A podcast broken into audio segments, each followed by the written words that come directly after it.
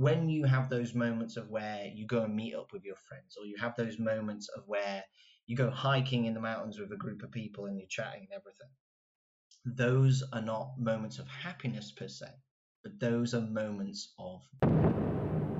If you lower your expectations or allow your expectations not to exceed too high, it then in fact means that you have more moments of joy and ultimately you are. They have found in doing research and in doing tests that companies are in fact even more productive in doing the four day work week or a five day work week with only six hours a day.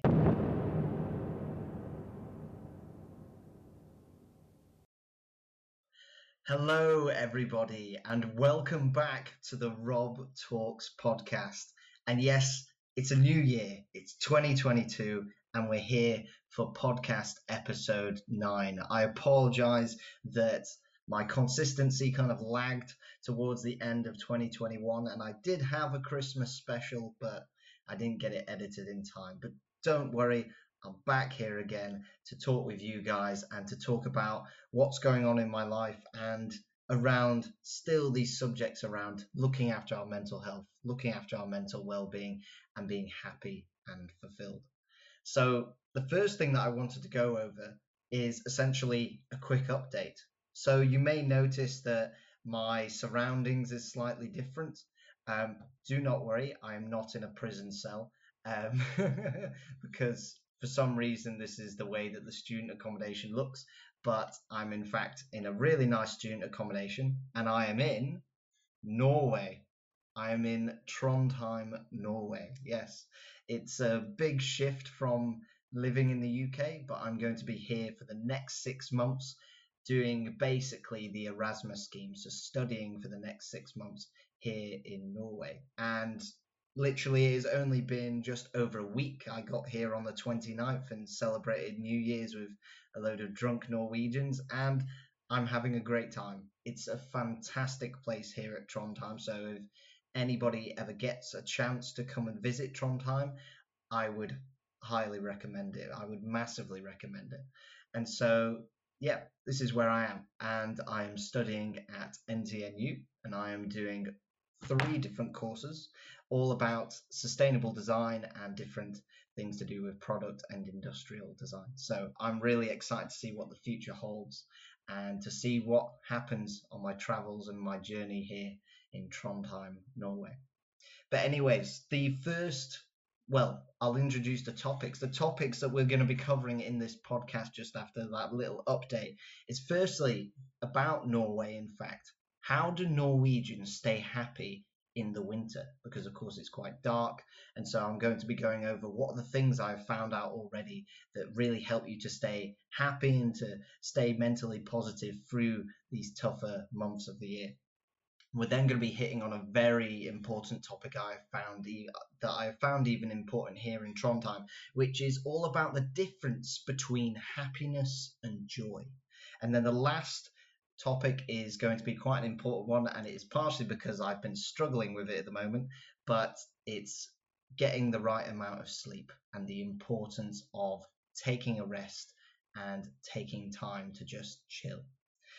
But the first topic for today's podcast is all about how to stay happy in Norway, or at least in the winter months. So, the thing that may not always be obvious is that, of course, Norway is considerably further north than the UK, which I suspect is where most people will be listening from. And so, consequently, the sunlight hours are massively reduced. So, the sun doesn't really come up here until about 10 a.m. So, you'll get light around 8 or 9, but you don't get the sun fully up until 10. And then, usually by 4 o'clock, it's fully set and pitch black. So it's a very weird feeling and is quite strange. And when I first got here, it really screwed up my sleeping pattern because it was getting dark so early. And so it can be something that I've found is quite hard to adapt to at first, but within a week or so, I've kind of started to get used to it now. But I was really implored with this question that I was thinking about on the plane over here And I was so intrigued to find out, and maybe I'll do some interviews with some Norwegians about this. But it's thinking about how do you get through these winter months? How do people in Scandinavian countries like Norway get through these winter months, which are really dark, really cold, and can prove to have a lot of problems? And you can't do all the same things like you would in the UK. And there seems to be a multitude of things that Norwegians do. So, the first thing that really we should do in the UK, for one, is lots of people take vitamin D and also other healthy multivitamin tablets. And so, vitamin D will massively help you in terms of of your bones and help you because of the lack of sunlight that you've had. And I've been taking vitamin D and I, I to be honest, I can't really tell a difference, but I suspect it is doing something good for my body, and that if I wasn't taking it, that it wouldn't be as good. But that seems to be something that Norwegians do, and it's just very normal for you to do that. And another thing that Norwegians do, which I haven't actually done yet, is quite a lot of Norwegians buy a kind of sunlight. So they'll have a light that sits in their room on like a desk side or on your bedside cabinet, whatever it may be, and it will mimic the sunlight that you get from the sun. Now, you see this with a few kind of alarm clock designs that I've seen on Amazon, but supposedly you can get this to be controlled throughout the day. So, of course, you can switch it off for when you want to go to sleep, but you can also have it throughout the day so it really mimics that sunlight even when it has gone dark outside. And so they're two solutions I found really interesting and kind of needed, really. But my solution in terms of dealing with sunlight is just that as soon as it is daylight, just go outside and trying to get outside and making sure that I am in sunlight as much as possible and trying to stay healthy, keeping exercised, and so on and so forth. And there also seems to be this thing of that there are of course Norwegians and like any of us that struggle in these winter months um, because there there is a type of depression that is called SAD and I can never remember what it stands for but it's to do with the seasonality of the year that the winter months are darker and so on and so forth. It then affects the um, it affects your brain and it affects your brain chemically which can consequently make you feel worse in the winter months in terms of your mental well-being. But something that I've seen already that Norwegians do really well is they really take hold of the situation that they are in and they make it as fun as possible. So it's interesting because in Norway, or at least in Trondheim here, there is so much snow. And so it means lots of problems happen in terms of transport not being able to go places. You can't cycle anywhere. If you walk anywhere, you have quite a high chance of falling over on ice or whatever it may be. But they really relish the snow and they really relish the opportunity that snow brings. So it's as soon as you get a chance to, you can go sledging in the city. As soon as you uh, get a chance to, you can hire skis and go up to. Um, there's a place just on the outskirts of Trondheim called Skistua, and you can go and do cross country skiing there. There's nice cabins there to stay in and stay warm and and watch the northern lights. And so they really take the opportunities that are within this window of the winter months and really relish in them and do the best that they can to get through. And so it feels as though that Norwegians have started to create these kind of adaptive ways to be able to adapt with what to do in the winter months which I found really interesting. And so far, I haven't really got a big enough size of people yet. I probably need a, a bigger amount of people to ask. But so far, every Norwegian I've asked seems to have a really positive mental attitude. They're just very positive in their day to day life. And they're very positive in terms of how they're looking out on the on the future and getting through the winter months and they really embrace it and so it feels as though there is something within that of being able to adapt, but also having that positive mental attitude, which is really helping to get them through these winter months. But I thought that would be interesting to talk about, and I'm sure that I will try and find out more about this and potentially do some interviews or speak about this further on another podcast episode. But that is what I have found so far here in Norway. And I will be honest, Norwegians so far are very nice people And I always feel bad because, of course, I don't really speak Norwegian. So far, I can really just say thank you, which is tusen takk. Um, but apart from that, I do need to learn a lot more Norwegian and I only really speak English. But everybody is so nice, so polite, and just they're amazing people so far. I haven't met a bad Norwegian yet, but there's time. I don't think it'll happen, but there's time. But, anyways, we shall move on to the second topic of today's podcast, which is happiness versus joy. Now, the reason I was thinking about this is because the next six months for me studying here in Trondheim will, I feel, give me moments of where it could be perceived as happiness, but it could also be perceived as joy. And for me to explain this, what I mean is, is that as you study here in Trondheim as a student, it's very much that it's kind of typical, and as I've seen so far with uh, the group of international students I've met, mainly people from Germany uh, for some reason, I don't know why. Um, everybody is very much trying to get this balance of that you do your studies and then you do the fun stuff on the outside uh, of outside of your studies, so on the weekends or in the evenings. And some people um, would define this to be happiness, but in fact, when you have those moments of where you go and meet up with your friends, or you have those moments of where you go hiking in the mountains with a group of people and you're chatting and everything, those are not moments of happiness per se, but those are moments of joy. They fill you with what feels like happiness, but as soon as that activity ends, you feel different, don't you?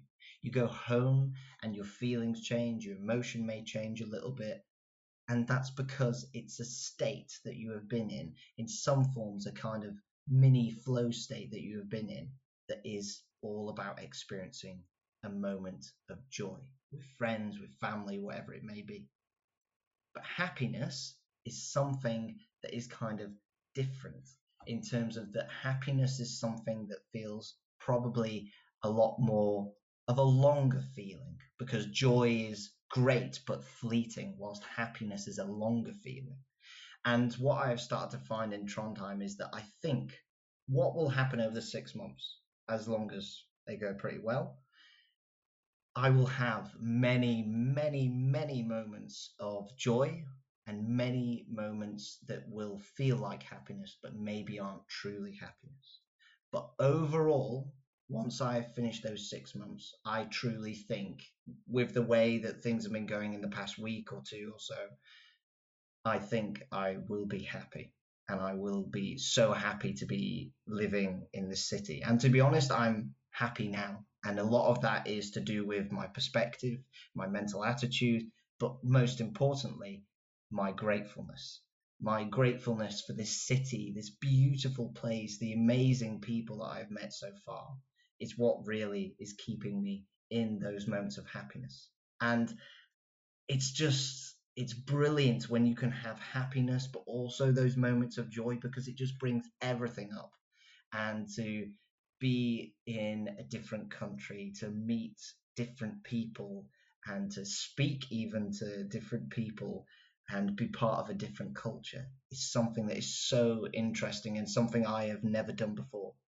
But because I feel as though I am in a state of being happy and having those moments of joy, it's really making my mental well being feel great at the moment. And so I think with this point that for us, everyone listening, if you want to be truly happy, you have to understand what the differences are between happiness and between joy so that you don't base your happiness or what you think happiness is purely on those moments of joy because happiness is so much more.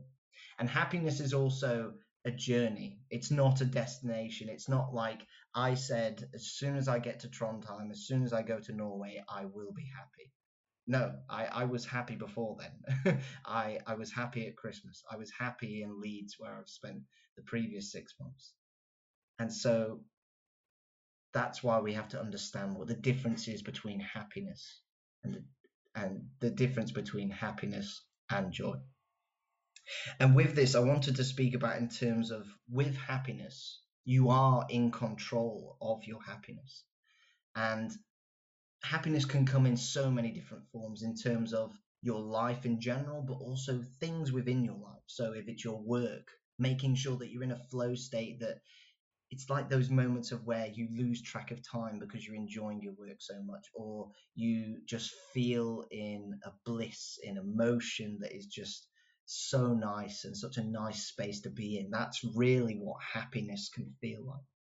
But also something which I have really set to, for myself being in Trondheim, being in Norway, because I think it's something that's so easy for us to do when we go on adventures like this or we do crazy things like this, is to set really high expectations. Now, this will sound weird, but when you set really high expectations and you don't meet those expectations for, say, when you're here in Norway for me, then that makes you not happy. It makes you not have those moments of joy, even though they should be moments of joy.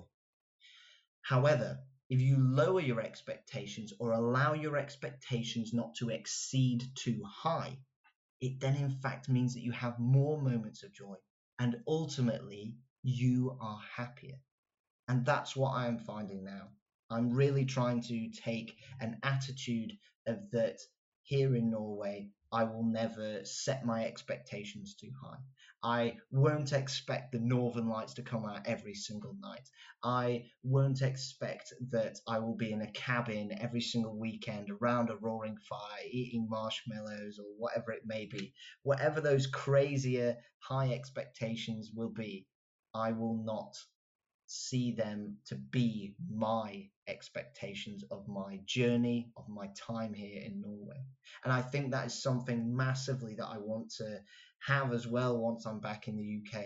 This idea of that we don't want to set our expectations too high. Of course, you don't want to set them too low, but you want to set them at a point that allows you to be happy, that allows you to have those moments of joy, and that allows you to be grateful. And something I've kind of mentioned within happiness is this idea of flow states. And flow states is maybe something that you've not heard of before, and I've only come across it recently.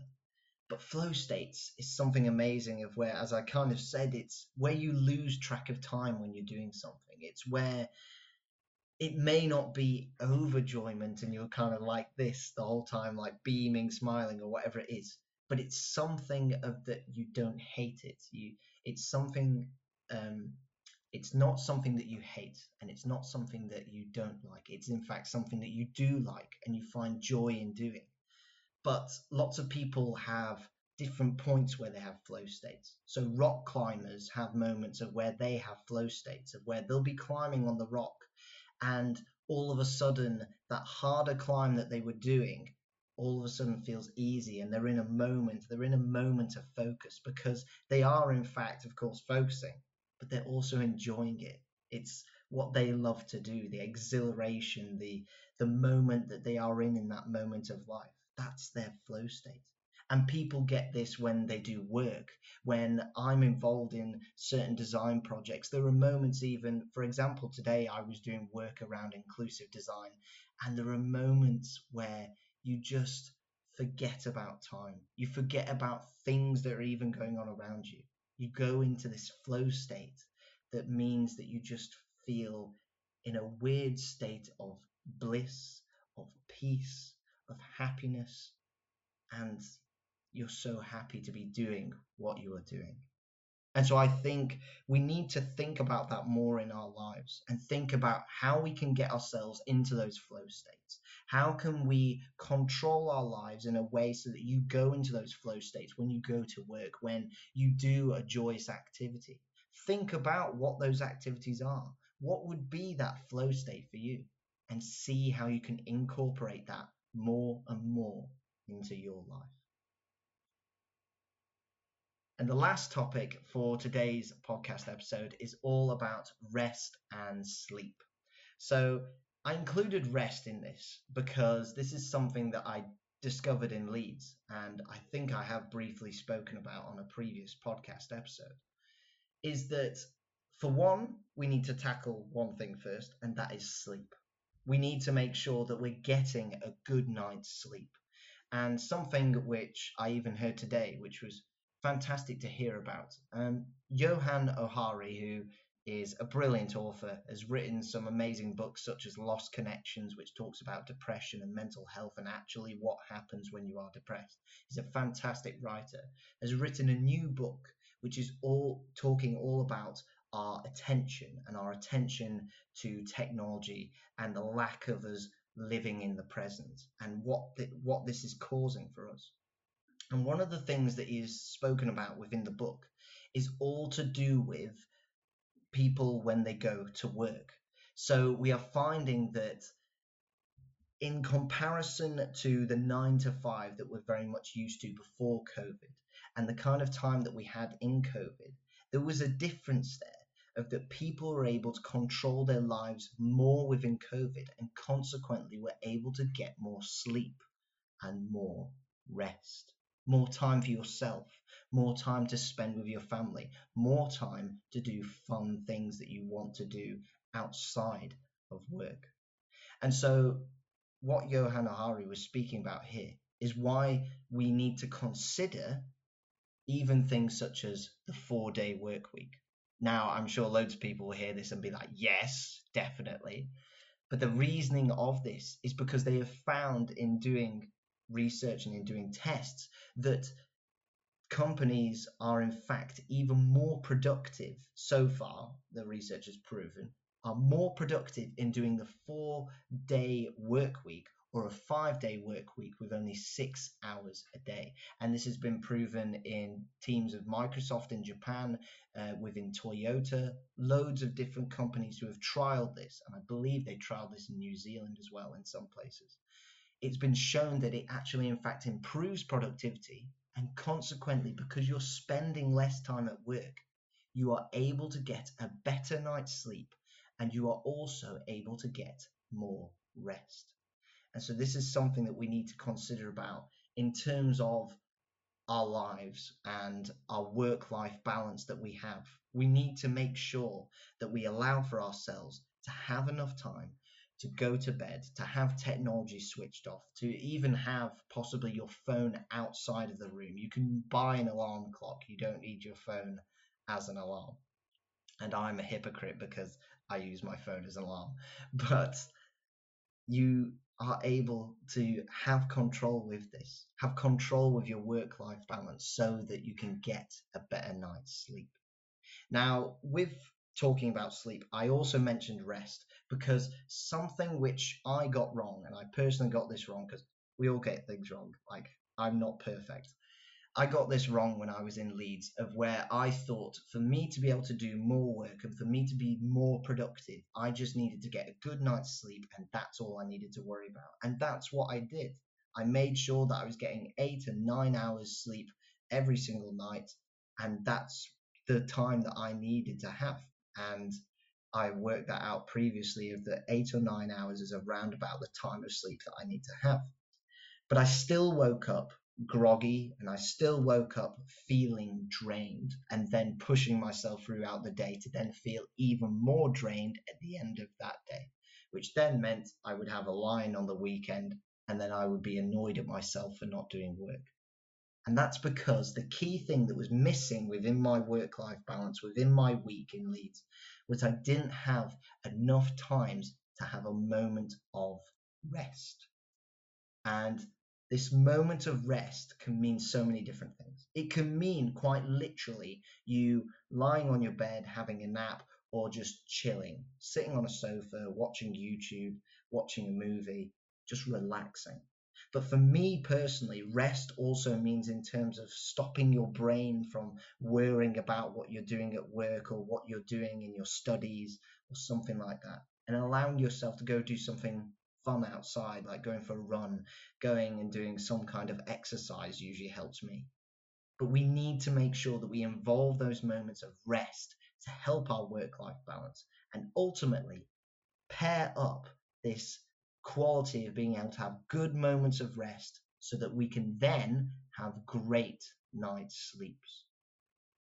If we do this and we get this control and we get this work life balance, and hopefully, fingers crossed, companies are going to start going more towards in the future of this idea of a four day work week or five days, six hours a day. We will see more productivity, but ultimately, for ourselves and for our health and for our mental well being, we'll be able to get more rest and we'll be able to get more sleep. And sleep is so vital in terms of looking after your mental well being. It is so, so vital.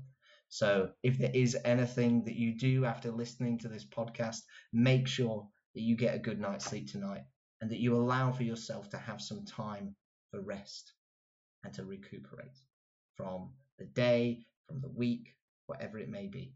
Take those moments of rest in your life, for both in terms of physical and mental terms of giving yourself a rest.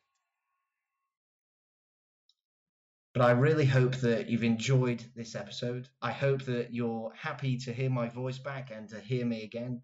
And I will try and get back into the consistency of this and see maybe if we can even do some more videos and do some more videos actually out in here in Norway in Trondheim and show you what I'm doing, where I'm at, and really take Rob Talks into this new year and see where it goes, see what we can do with it. So please like, subscribe, share, follow, whatever it may be, according to what platform you're on on Spotify or YouTube.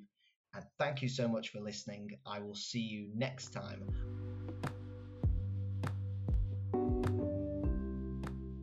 You have just been listening to the Rob Talks podcast.